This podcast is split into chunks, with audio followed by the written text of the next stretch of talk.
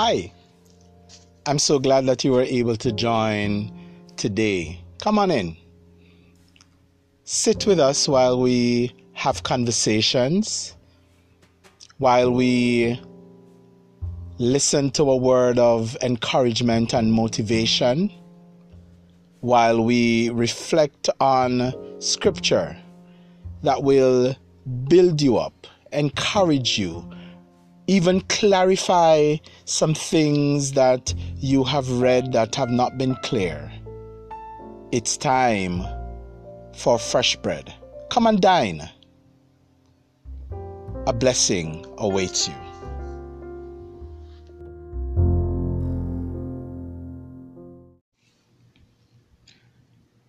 Join me as I reflect on Genesis chapter 22, looking primarily at the verses from verse 1 through to verse 19.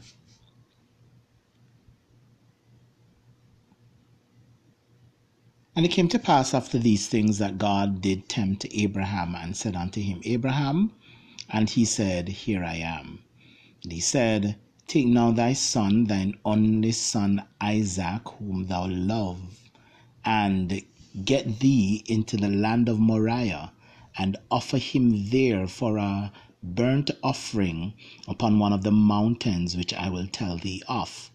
And Abraham rose up early in the morning and saddled his ass and took two of his young men with him and Isaac his son, and clave the wood for the burnt offering, and rose up and went unto the place of which God had told him. Then on the third day he lifted up his eyes and saw the place afar off. And Abraham said to his young men, Abide here with the ass, and I and the lad will go yonder and worship, and come again to you. And Abraham took the wood of the burnt offering, laid it upon Isaac his son, and took the fire in his hand and a knife, and they went both of them together. And Isaac spake said unto his father, My father, here am I, my son. He said, Behold the fire and the wood, but where is the lamb for a burnt offering? And Abraham said, My son, God will provide himself a lamb for a burnt offering. So they went, both of them together. Romans chapter 12, verse 1 says, I beseech ye therefore, brethren, by the mercies of God, that ye present your bodies a living sacrifice, holy, acceptable to God, which is your reasonable service. As we think about this text, we see how in verse 1 it says that God tempted Abraham. But when we understand very understand how, how God works, when we understand how God moves, we would recognize that God does not tempt people. The Bible says in James that uh, God cannot tempt people to do evil. So what's happening here? Uh, the word tempt is comes from a Hebrew word that uh, can be translated tested or tempted. And when we read uh, down uh, into verse 18 and 19 to those uh, latter verses, verse 18, uh, we see that it is that God uh, really, it was really a test so that uh, Abraham um, would a test of his obedience that that he would yield, that he would surrender, that he would demonstrate that he was willing to be obedient to God. Um, just so we understand a little bit further that that uh, what that why it couldn't be temptation because a temptation is uh, an intention from an individual or from someone to lead another person into sin or into evil and if we think about sin sin is an offense against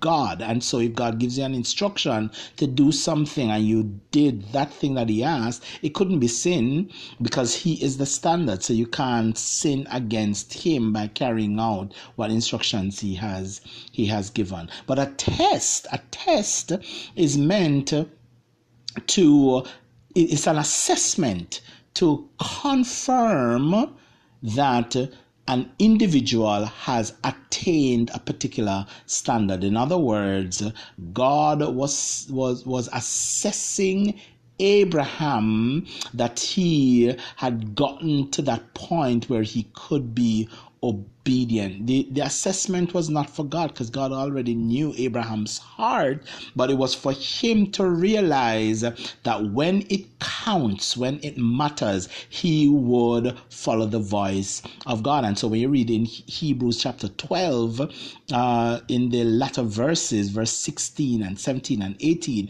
we see that um, Abraham's obedience here is also mentioned as an act of faith in the midst of all of those who are acting in faith in Hebrews chapter 11. So, what can we draw from this text? Number one, we realize that God says to him, Take your son, your only son, Isaac, who he names, and he says of him, Isaac, your son, whom you lovest. I want us to understand that sometimes God will ask us to do things that seem out of the ordinary. It seems out of the ordinary. But what, what do we see here? Uh, what we see here is a test that Abraham was willing to be obedient, that he was willing to be obedient to the instruction that God gave, whether or not it seemed uncanny, whether or not it seemed unnatural, whether it's whether or not it seemed like something that would be of benefit to him. He says, Take your son, your only son, and bring him over to Moriah and sacrifice him. I believe that sometimes God will call us. If we know the story about Isaac, we realize that Isaac was given to Abraham by promise. He was born in his old age. He was prophesied to him that this is something that would happen. And sometimes, even the very things that it seems that God prophesied and gave to us, uh, it will it will seem as though He will ask us to sacrifice those things. But I want us to understand that what God is looking for is not so much the, the, the thing. God doesn't need things. What God wants is your obedience, your willingness to lay down even the very thing that He gave to you, the things that are near and the things that are most dear. Because sometimes we become so attached to the blessing that we do not remember the blessor. We, we think that uh, because we have this blessing that we have come to the end of all of that which we need.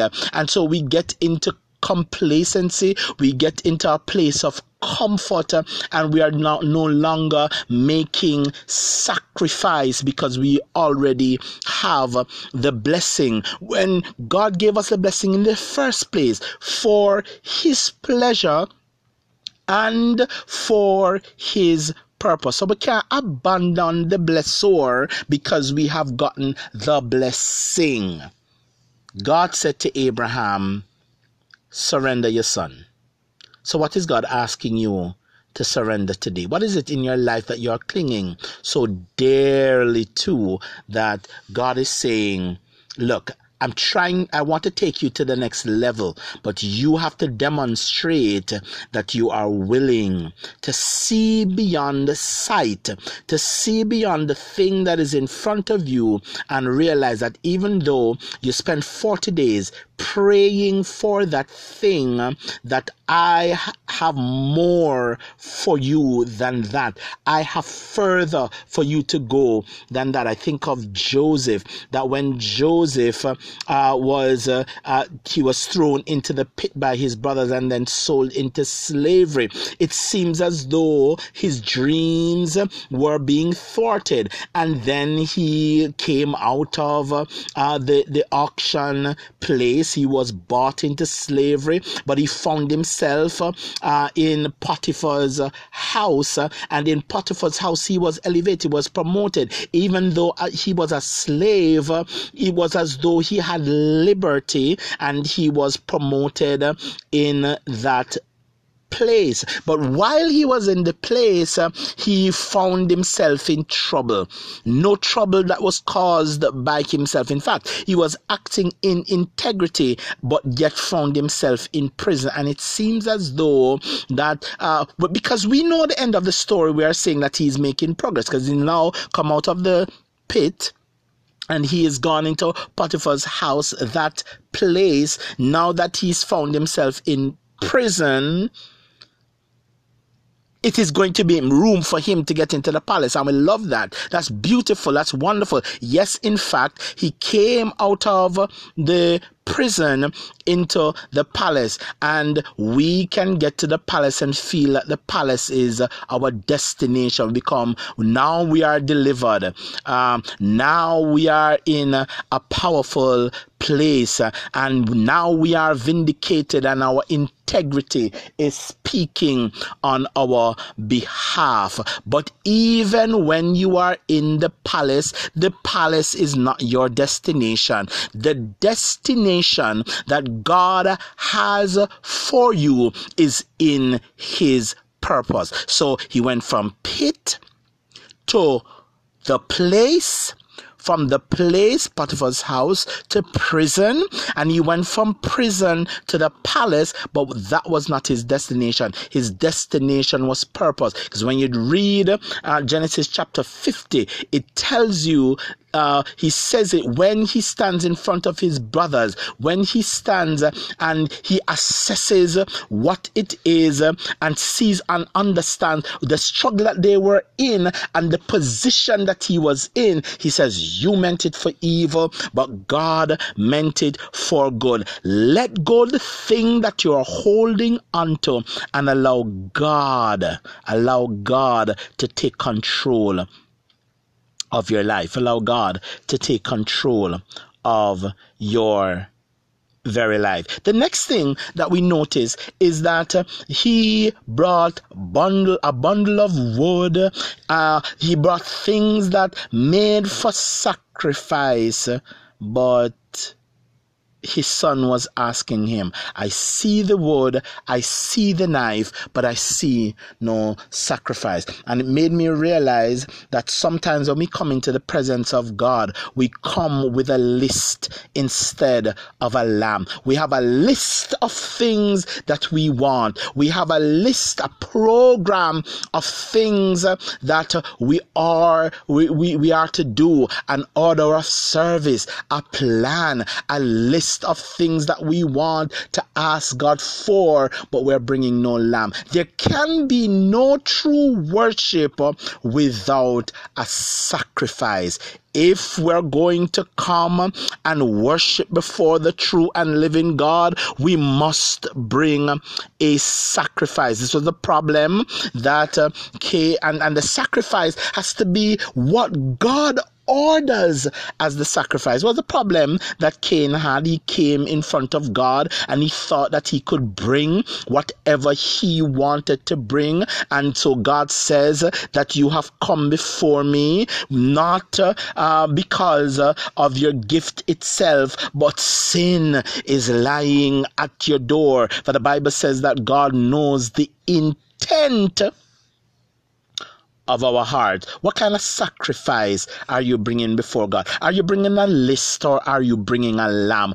God wants a lamb. But I want us to understand that the lamb that God wants uh, is not the song, Sheko Bahai. It's not just simply the songs that we sing because we think that our wonderful songs is the sacrifice that God wants because uh, God is interested in worship. And we talk about our song as a sacrifice of praise and worship. The song is good. God wants it. It raises up in front of Him as a sweet smelling savor. But the real sacrifice that God wants, and that's why He says that these people draw near with me with their lips, but their hearts are far from me because it's not just the song that He wants, it's not the lip service that He wants. He wants your heart. God wants you. And that is why Romans 12 and verse 1 says that we should present our bodies a living sacrifice, holy and acceptable to God, which is your reasonable service. That is, that's a sacrifice that you want. The sacrifice of a broken spirit and a contrite heart. God wants you. He wants your obedience before your song. When you come, you cannot come empty handed. Bring a lamb before you bring your list. Say, just as I am, without one plea, but that thy blood was shed for me, and that thou bidst me come to thee, O Lamb of God, I come. Jesus understood this when he prayed before his Father. Not my will, but thine be done. It's not your son that he wants so much. It's not your money that he wants so much when he's asking you to sacrifice. It's not the resignation that he wants so much when he asks you to sacrifice. Yes, you must be obedient, but what he wants is you. Are you going to be willing? To do what God says. I want us to catch another thing that is very important about our sacrifice that there is a generation, a whole promise, a whole prophecy that is connected to your obedience. God can use anyone, that's true, and anything to bring his purpose to pass, but God chose you. He wants you. I want to, to, to read again Genesis chapter 2, uh, verse 17 says that the whole nations, all of the nations of the earth. He didn't say just the Jews, he said all of the nations of the earth will be blessed and they will be blessed because you were obedient. The assignment that you have is bigger than you. Your whole family needs your obedience. Your whole church needs your obedience. Your children needs your obedience. So what's the sacrifice? The sacrifice is you. God wants you. He wants your time, He wants your presence, and He wants real intimacy. He wants real intimacy. He wants us to be able to come and to lay ourselves bare in front of Him so He may see us. So we are surrendered so we can be used. Psalm 24 says, Who shall ascend into the hill of the Lord? Or who shall stand in his holy place? The one who has clean hands and a pure heart, who has not lifted up his soul unto vanity nor sworn deceitfully, for he shall receive a blessing from the Lord,